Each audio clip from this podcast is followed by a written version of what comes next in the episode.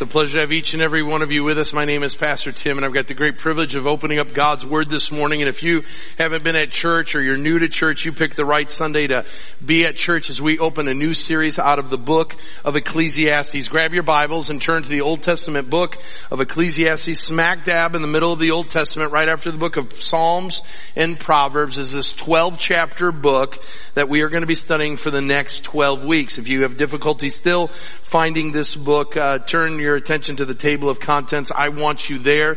We're going to be in Ecclesiastes chapter 1 verses 1 through 11 and we're going to study over these next 12 weeks what Herman Melville, the author of Moby Dick said upon reading this book was the honest, most honest book ever written. And we're going to explore it. We're going to seek to understand it and apply it to our lives. But before we do, would you take a moment with me and bow for a word of prayer? Let's pray together. Father God, we come before you and we thank you for this great opportunity we have to come into your house and to sing praises to you. I thank you for our worship team and their diligence in serving us and leading us, reminding us that you are the God who is praiseworthy, uh, that you are the God who is holy, uh, that you are so different and so uh, far from us. Your ways are higher than our ways. Your thoughts are higher than our thoughts. And yet you sought that it was right for us to have a relationship with you. So you sent Jesus Christ uh, to be our Savior. And we thank you for that. And out of gratitude, we long to do what He tells us to do. We want to model our lives after Him. And so I pray, Lord, as we open this book, that we would take what we've learned and apply it uh, to our lives. Lord, I thank you for other Christians who are doing uh, this very thing in other churches. I think of the two closest churches to us here, uh, Harvest Bible Chapel and Christ Community Church. And I pray, Lord, that their times together would be sweet, that the preaching from their pulpits would be uh, powerful, and that you would move in those congregations. I pray, Lord, that their impact would be uh, growing and uh, have uh, massive implications in the community around us. Thank you for their partnership, Lord, and I pray for their time together. I also thank, Lord, of the six other campuses of Village Bible Church that are meeting right now. And I thank you for my brothers who are going to pick up this book and are going to share it with the family that we love. And I pray, Lord, you would continue to use Village Bible Church in awesome ways. Thank you for the impact that you've allowed us to have not only here, but through our missionaries all throughout the world. So wherever, Lord, you uh, have us, I pray that you would use us in powerful ways to continue to change lives. Now, Lord, as we turn our attention to this book, I pray that we would listen. I pray that any distractions that would keep us from hearing it uh, would be taken away, that we could hear what you have to say. Spirit of the living God, we ask that you would fall fresh on us. We pray in the name of Jesus Christ our Lord. Amen. Some of the greatest books ever written are not works of fiction or works about another person's life. In fact, they are diaries. My favorite presidential biography are the memoirs, the personal memoirs of Ulysses S. Grant. Reading from a person's own mind, their own heart, what they've put on paper without any translation from another is something really, really awesome. When we talk about diaries or memoirs, of course the diary of a young girl, Anne Frank, comes to mind a powerful, intimate storyline. Never did she think in writing it that it would be read by millions upon millions of people generations later. But she wrote it just speaking of her own experiences, her own intimate details of her own life, and what it was like to be a Jewish girl under Nazi occupation. It's raw. It's personal. It, sometimes it's uncomfortable to read. Though it is a mandatory reading in our school system, we have come to realize this isn't something that's easy to swallow. Because we are brought to a place of reality. No matter what we're living or where we're at, the reality of evil and the uh, reality of what she experienced is more than even the reader can bear. Like the diary of Anne Frank, Ecclesiastes is that kind of book.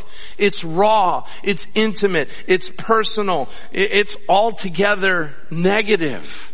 It's hard to read. It's hard to swallow. You walk away asking, what is the purpose of all this? If this is what life entails, then I might as well just give up and give in. And yet we, we are going to learn with each of these weeks studying this Old Testament book is we are going to receive a massive dose of reality. Real life is going to sink in each Sunday as we look at this passage of scripture. And so with the time I have this morning, with the opening verses before us and as a way of introduction, I want to break the sermon down in three ways and you can follow along. Number one, I want to look at the man who wrote these words. Number two, I want to understand the message that he's trying to convey. And then number three, I want to ask the question, what's the meaning of it all? And I want to try to accomplish that with the time I have. So let's move quickly through this. Number one, I want to look at the man who wrote these words. Now right away in Ecclesiastes chapter 1 verse 1, we read this. The words of the preacher, the son of David, king in Jerusalem. No name is given, just this description. First of all, he's a preacher. What, what is meant there is not that he's a preacher, a pastor in a church, but that he's an individual who is standing amongst, amongst an assembly of people to share about something that is near and dear, something that is on his heart. It is the ancient uh, picture of a TED Talk. This individual is going to stand up amongst a group of people and share about what they've been thinking about. They, he then says, is the son of David. He's the king in Jerusalem. We have no doubt in our mind that the author of this book is King Solomon himself. Now, there have been many people who have speculated on whether or not this is King Solomon because it doesn't say King Solomon, but I want you to know every verse, every phrase, every word of this book screams King Solomon. Let me explain. Number one, he was the son of David. Number two, he was king in Jerusalem. Number three, he was a man who had built great things. And you're going to see that throughout the book of Ecclesiastes. Number four, he speaks as a man who was given great knowledge and wisdom from God. That explains Solomon right away, who was given wisdom by God himself. And number five, Solomon was a man who deprived his eyes nothing he desired. And the book of Ecclesiastes speaks to that fact over and over again. So King Solomon is the author. He's the man. Now we need to know a little bit about this man.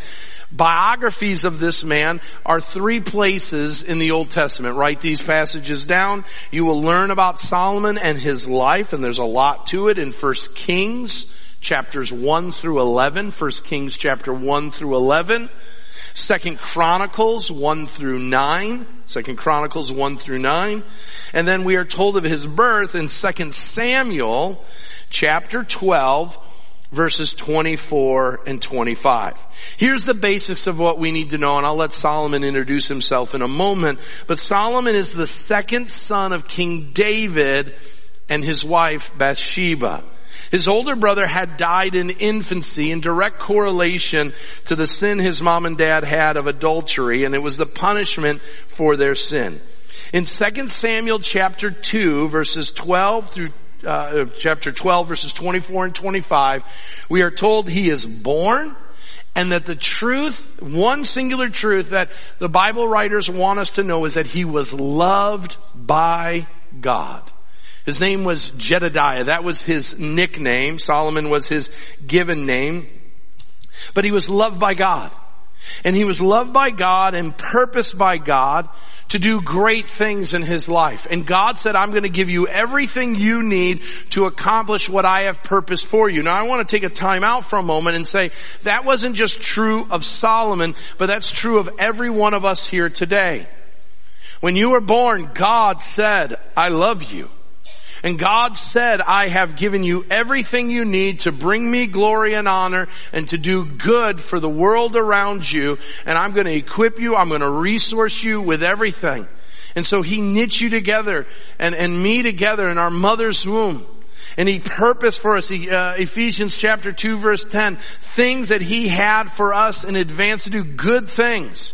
And He's equipped us with everything under heaven so that you and I, who are loved by God, might bring glory and honor back to God and we might do good to the world around us. And some of us are thinking, well, no, I missed that opportunity. I wasn't given all of that. And yet, as we see in the life of Solomon, we're just like him. Loved by God and resourced by God to do what God calls us to do. Now, right away you say, but wait a minute. Solomon and I are very, very different people. And you're right. Solomon was the prince. He lived a privileged life. He had everything. The best of educations, the best clothing and possessions, the best food, the best opportunities were there. And yet as you look at the life of Solomon, you see his life was really messed up. Even though he had a dad who was known to be a man after God's own heart, his house life, his home life was a wreck. And so I want you to imagine for a moment Solomon coming to your small group. Our small groups opened up this last week. Dozens of houses, dozens of groups got together. And this week they went around and introduced themselves and got to know one another. And I want you to see this new guy come up to the house. He's driving the nicest of cars. He gets out. He's good looking. He's wearing the nicest of clothing. And he steps into the family room. He sits down and it's his time around the circle to share who he is, what he's all about. So he says, hey, my name is Solomon. And right away everyone says, hi Solomon. And I need to tell you a couple things. I'm, I'm a part of a royal family. So right away that separates him from the rest of the group, right? And he says, I, I, I, grew up in a mixed family. And there's a lot of mixed families in our day and age. And so that's no surprise. But then he says, but uh, my dad, you know, it was quite a mixed family. My dad was married eight different times. Okay, people start counting. That's a lot more than what's seemingly normal. I'm the second love child of my parents. Uh, my brother died in his infancy, and so I'm kind of the, the, the picture of my parents' romantic zeal for one another. Uh, but that relationship's kind of ugly. It was an affair. In fact, uh, my father killed my mother's uh, first husband, had him killed. Um, and so it's kind of been an ugly situation. We, we kind of, people talk about our family behind our backs. Well, Solomon, how many, how many siblings do you have? Well, I have lots of siblings. When your dad has eight wives, you got a lot of siblings. So I got full siblings, I've got half siblings, I got step siblings, and it's a mess. In fact, one day, uh, when I was younger, I had a brother who raped a sister of mine, and as a result of that, another brother, avenging the honor of my sister, had the other brother killed. And so now people are really getting uneasy going, wait a minute, this, we just wanted your name, where you're from, how long you've been attending Village Bible Church. Okay? And he's like, and then my dad, you know, if I can just continue on for a moment, my dad had a son that was favored. It wasn't me. I wasn't my dad's favorite. And that favorite son, because of my dad's lackluster or laissez-faire approach to leading his family, became so angry that he tried to take away his throne and kill my father. Now, the, the, one of the guys who likes awkward situations, groups like, tell us more. Yeah, tell us more. The small group leader's like, wait a minute, this is going off the rails here, okay? And so he says, but after everything was said and done, I was the one who became king. Kind of like I'm president, I'm prime minister, okay? So the group's sitting there, the leader of the group saying, maybe I should just hand the group over to Solomon, okay? And Solomon says, and when I became king, the Lord through a prophet asked if there was anything I would desire. And I could have pursued possessions and pleasure and prestige, but I asked for wisdom and discernment. And so second to Jesus Christ, I'm the wisest person to have ever lived, which the whole group now says, now I'm never answering a question because this guy's going to have all the right answers. And so I'm not going to respond. But he goes on.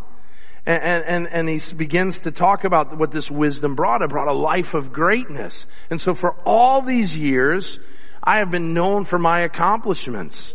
As king of all of Israel, guys, I resided over the most peace and prosperity Israel would ever experience. Uh, people were put to jobs. I employed more people than any president would ever be able to boast. Some of my projects are renowned all over the world. Uh, in fact, I, I built a temple that my dad wanted to build but didn't get a chance to do. It took me 46 years to build this temple for God, and the day that it was inaugurated or dedicated, grown men cried at its sight. It was so magnificent. And God sent fire down from heaven as a personification that His stamp of approval was all over this. I built these things and they were amazing. And because I was so wise, statesmen and stateswomen, even the Queen of Sheba came and sought my advice and sought my direction and discernment on all manners of issues. And so all of the group is riveted by all this is saying. And then one of the ladies of the group says, okay, you're a pretty special guy. Where's your wife? And Solomon pauses. Well, you're married, right? And he says, yeah. Well, where is she? Well, I didn't know which one to bring. The group says, what do you mean which one? Now Solomon's feeling a bit uneasy and he says, you know what? Let me, let me just tell you, I'm not going to answer that question. I'll give you a riddle. And he says this, I could have breakfast, lunch, and dinner for an entire year with each of my wives, and after a year I will have not had a second one with them. Well, Al Gonerman, the mathematician in the group, is starting to carry the one niner. He's sitting there going, he leans over to Jan, that's a thousand women. And Solomon's feeling uneasy. He goes, oh, that's a little excessive. I had 700 wives 300 concubines. Now he's feeling really awkward and so he pivots right away and he says, let's forget about that. I've written three books. Three books. I'm an author. Okay? People want to know what I have to say and they say, when I was a young man, I wrote this book called Song of Solomon, uh, a book about love romance. Man, bestseller. People loved it. Oprah made it book of the book of the month was great. Man, you can't put that thing down. It's, it's, it's really a page turner. But then I got a little older and, and a little wiser and I wrote this book about resourceful thinking and living. It's called Proverbs. I wrote it, dedicated it to my children that they would live lives that would honor God and be wise. But I recently in my old age, he says, wrote a book. I call it the book of Ecclesiastes. I call it my book of regrets. You see, I've lived life to the fullest and I've come to realize that there's a lot that I regret. And he pauses. And everybody takes it in the small group. This Solomon who has shown up to the group, what a life. What a person. And then they gotta go and they've gotta describe to the people that aren't in the group Solomon. Hey, we got this new guy in our small group. His name's Solomon. He's an older gentleman. Uh, how would you describe him? Someone would say that's not in the group. And this is how you would describe him. He has the intellect of Stephen Hawking, the charisma of Frank Sinatra, the leadership prowess of JFK, and the debauchery of Hugh Hefner. Merge those two together, that's the new guy in our small group. Okay? And he's written a book. And you're asking the question today, why in the world would a church like Village Bible Church dedicate itself to a book written by that kind of guy? And the answer is because it's in God's book.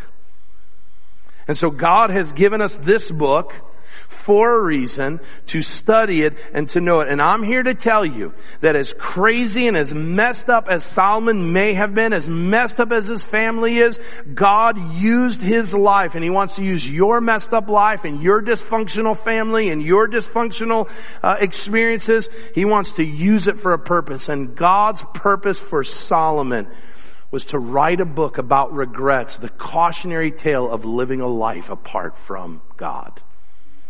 And so, there's the man. Let's look at his message. The book opens up here and it opens this way. The words of the preacher, the son of David, king in Jerusalem. Vanity of vanities, says the preacher. Vanity of vanities. All is vanity.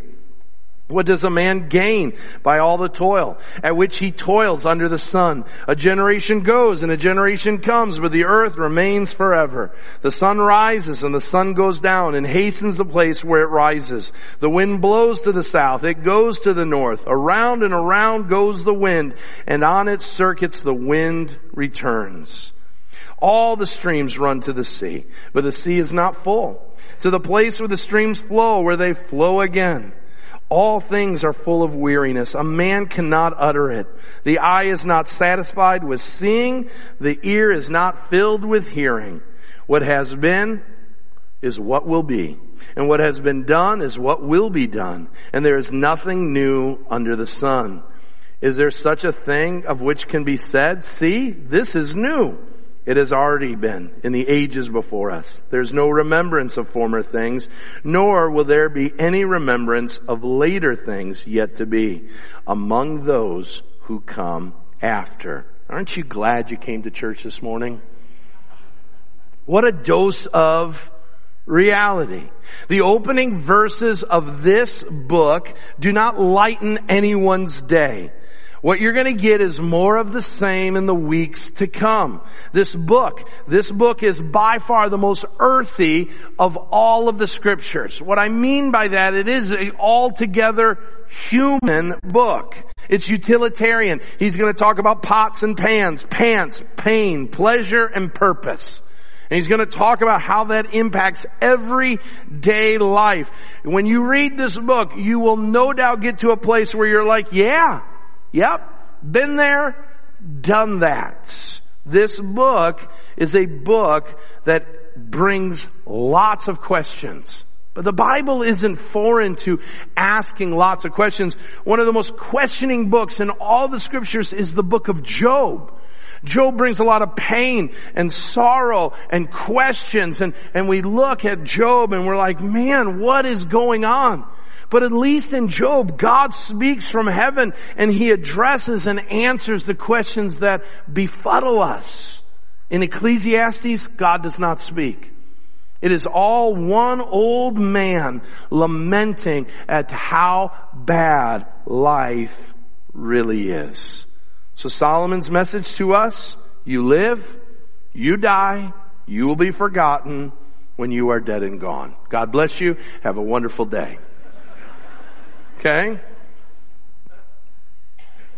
But to understand what he's trying to prove, and I, there is great salvation, if you will, at the end of all of this, it, we have to look at some words. The first word we need to look at is mentioned uh, no less than five times in verse 2. It is the Greek, um, Greek word, Hebrew word, Hebel. It's used 38 times. It is uh, vanity of vanities, vanity of vanities, all is vanity. That which is translated vanity is the Hebrew word Hebel. He's going to use it again and again. First of all, it is a word that speaks of a vapor. We're just days away from getting up in the morning and having the vapor come off of our breath because of the cold air that will be hitting us this fall. I want you to think about that. I want you to try to grab that vapor, that, that mist that comes from your mouth. I want you to try to hold it. I want you to try to contain it. I want you to try to watch where it goes and you're going to have difficulty because it's there and then it's gone. James must have been reading the book of Ecclesiastes when he said that life is a vapor or a mist. It's here for a moment and then it's gone. So Hebel means the shortness of life. It's there, the fleetingness of life. It's gone. But number two, it, it means to be meaningless or vain. Hebel describes uh, literally the unproductive activity that yields nothing of value. What Solomon is saying to us today is that life is unproductive and it leads to nothing of value. That's a sobering thought. What he's saying is, is that life, metaphorically, is vain. It is a life that is lived in utter futility. To put it in layman's terms, life is meaningless, pointless, worthless, frustrating because it is frail and fleeting. What he's saying here is that there isn't much to life. One commentator said it this way, life is like driving in a cul-de-sac. Round and round we go. When I first dated Amanda, my first date with Amanda, I, I, picked her up from her house. She lived in the Sans Souci neighborhood of Aurora. How many are familiar with Sans Souci and neighborhood, uh, Sans Souci neighborhood of Aurora? If you don't know it, it's a massive subdivision where there's only one exit. And you gotta find it. And the developers, I think, still find great joy. They've got a camera somewhere because there's people still trying to get out of the neighborhood. So I have this wonderful date with this young lady and I leave. It took me one hour to get out of the neighborhood. No GPS, no phones, no navigation, just round and round we went. And there was a lot of time for me to think. I'm like, she's beautiful, but I'm not sure she's worth it. I'm never getting out of here. What Solomon says is it's Sans Souci, just driving around, missing the exit over and over again. It's the roundabout. You just keep driving the roundabout, never exiting, and when you do, you're dead. This is life. Alright? And what I'm learning, I'm 46 years of age.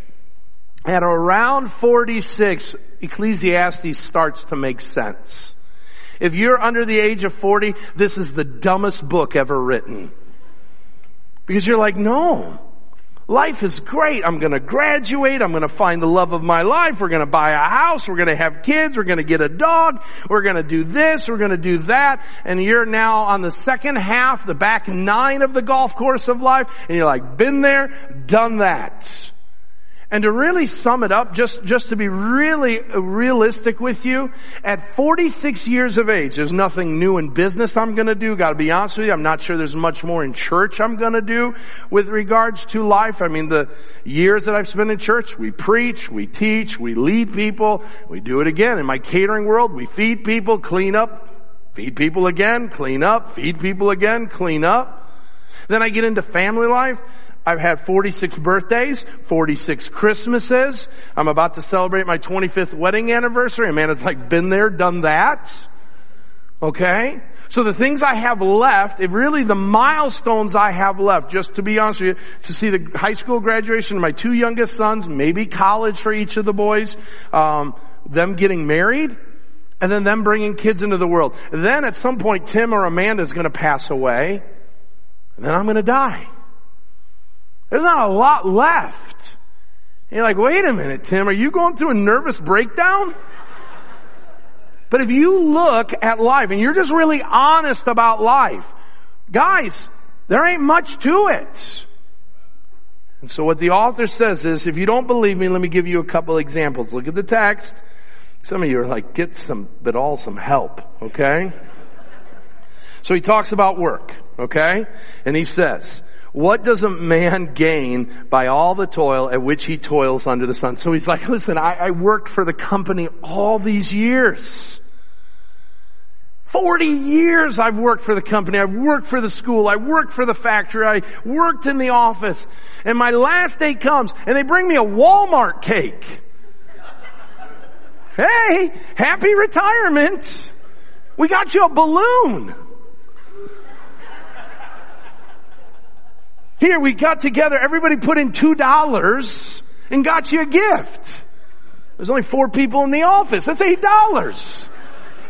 So you've dedicated your entire life to this place. You're going to spend more time at work than anywhere else. And what do you have to show after all the blood, sweat, and tears?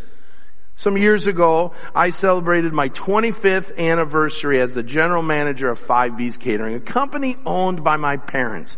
I have taken it from a ma pa organization to a very large catering. Man, I've done well. And I kind of shared with my dad in passing, Dad, it's been 25 years. He, oh, son, happy 25th anniversary.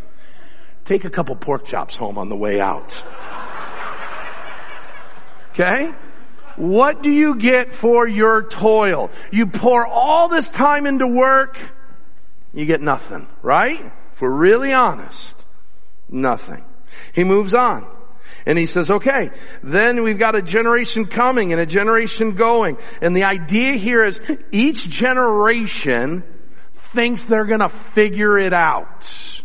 Each generation, man, they're gonna fix the world's problems. Boy, listen, millennials, you guys bought into this. Okay? Okay, I'm just gonna be honest with you. Man, you guys came out guns barreling. Man, those guys were idiots before us. We got this. World hunger, gone. World troubles, gone. We're gonna create a non-for-profit and we're gonna take care of this. Just wait till you're 40. You're gonna be too tired to fix anything. At times it's gonna be hard to clip your own toenails. We're getting real. Right? Okay? Okay? I, am uh, this is the third service. It's off the hook. Okay? Generation's gonna come. We're gonna fix it. They don't, right? Have you ever noticed this? Now I'm to get real, real personal. Every election is the one that matters, right? How many times are we going to have the election of a lifetime? I've had like 47 lifetimes now. It's all the same. The opposition hates the one that's in power, does everything in their power to get rid of them, and round and round we go. Round and round we go. Nothing's new. Nothing under the sun is different. So he goes to weather. And weather comes and the weather goes, but nothing changes. The sun goes up, the sun goes down. Here we go. It's, listen, it's Nick at Nite over and over again. Rerun after rerun after rerun. we drove into the, the church parking lot today, Amanda and I, and, and I noticed in the, the Bliss Woods, I said, oh honey, look, the leaves are falling. And she's like, are you okay? The leaves fall all the time. It's September there, Tim. The leaves fall. And I'm trying to get through life just excited that the leaves are falling. We're being told we're going to experience the worst weather that we've had. A quadruple Al Nina, Al Martina, Al something la this, la that, okay?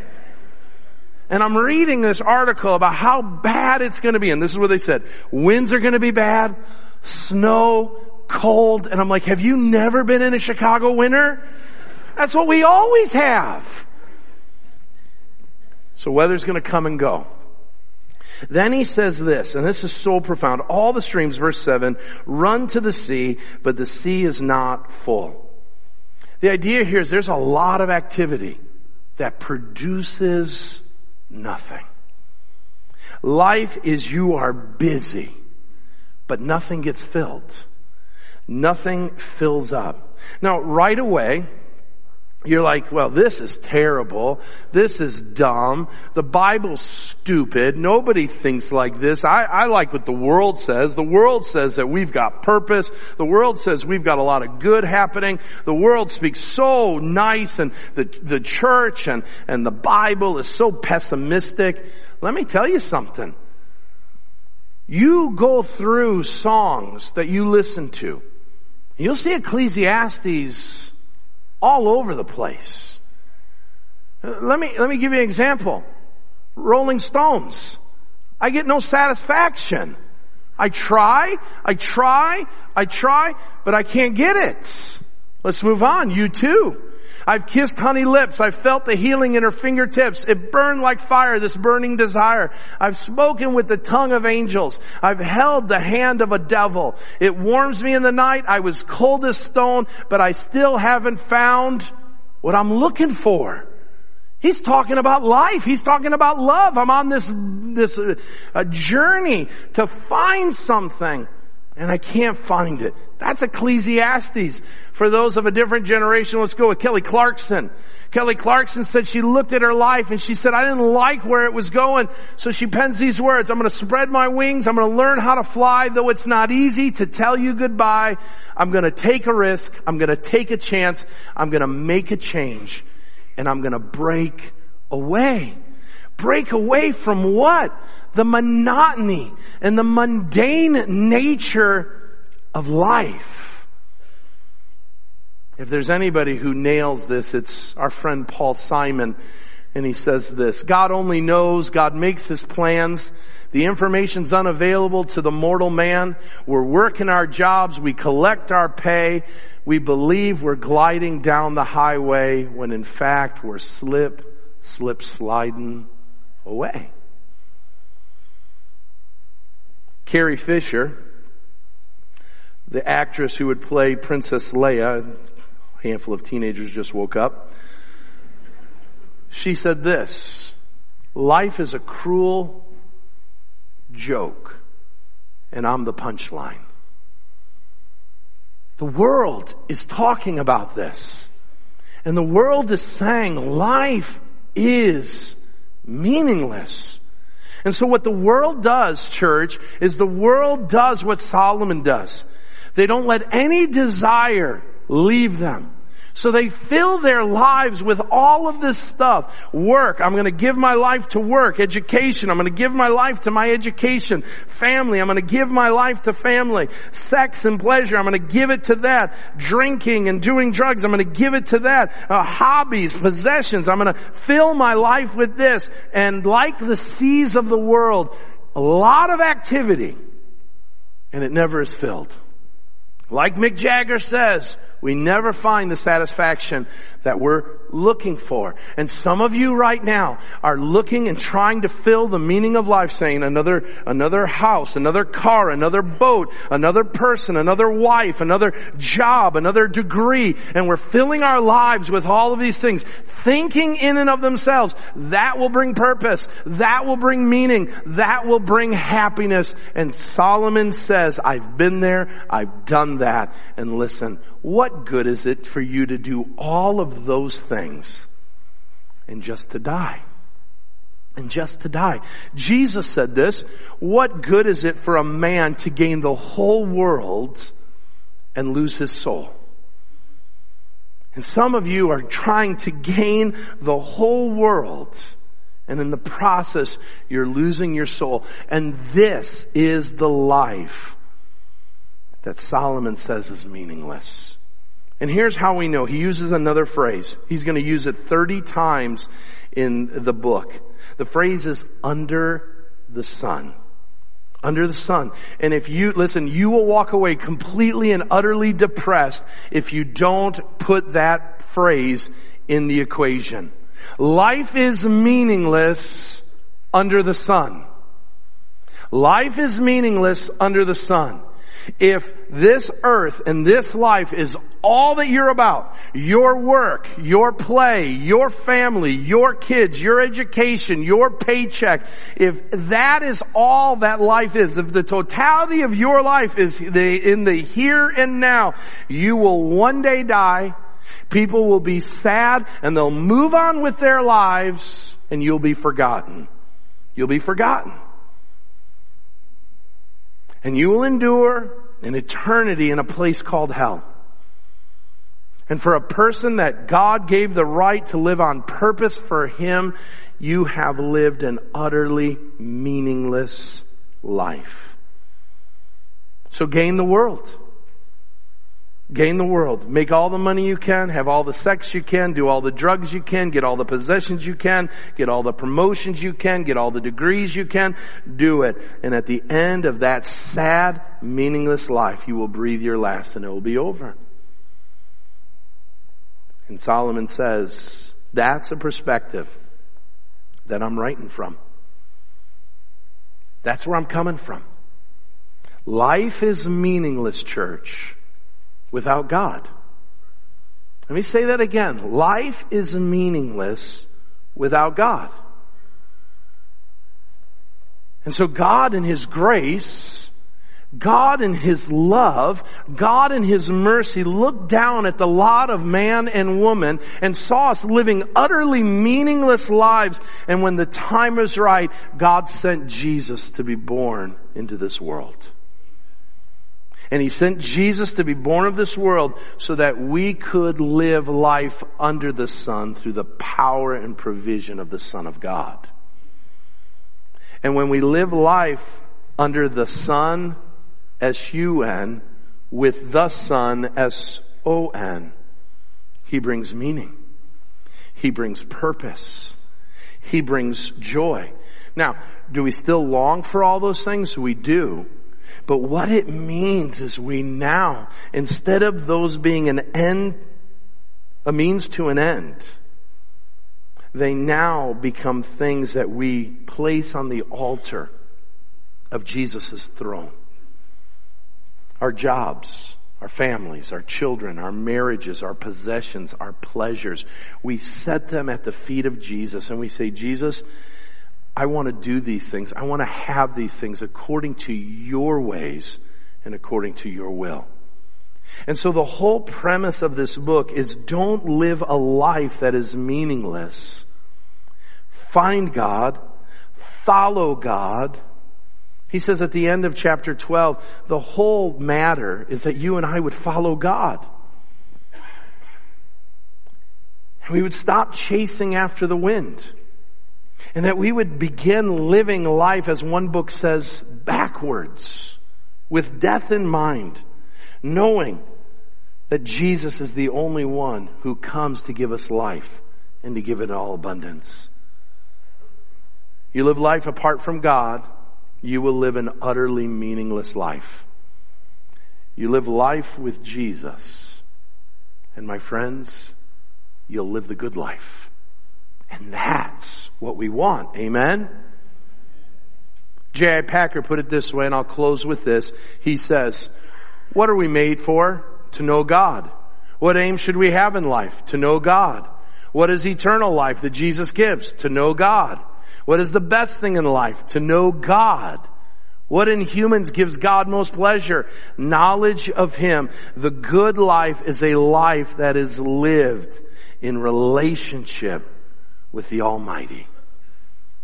And maybe today you're not living in that, and I want you to know yesterday that life without God was meaningless. I don't care what you accomplish, it was meaningless. You will come, you will go, you will be forgotten. Whatever you built, someone will take over. It's all meaningless. But when you give your life to Jesus, your life carries meaning not only in this life, but for the life to come. So give your life to Jesus, follow Him, and what Jesus says is, I've come to give you life, to give it in all abundance. Jesus said, I want to give you the good life. Amen?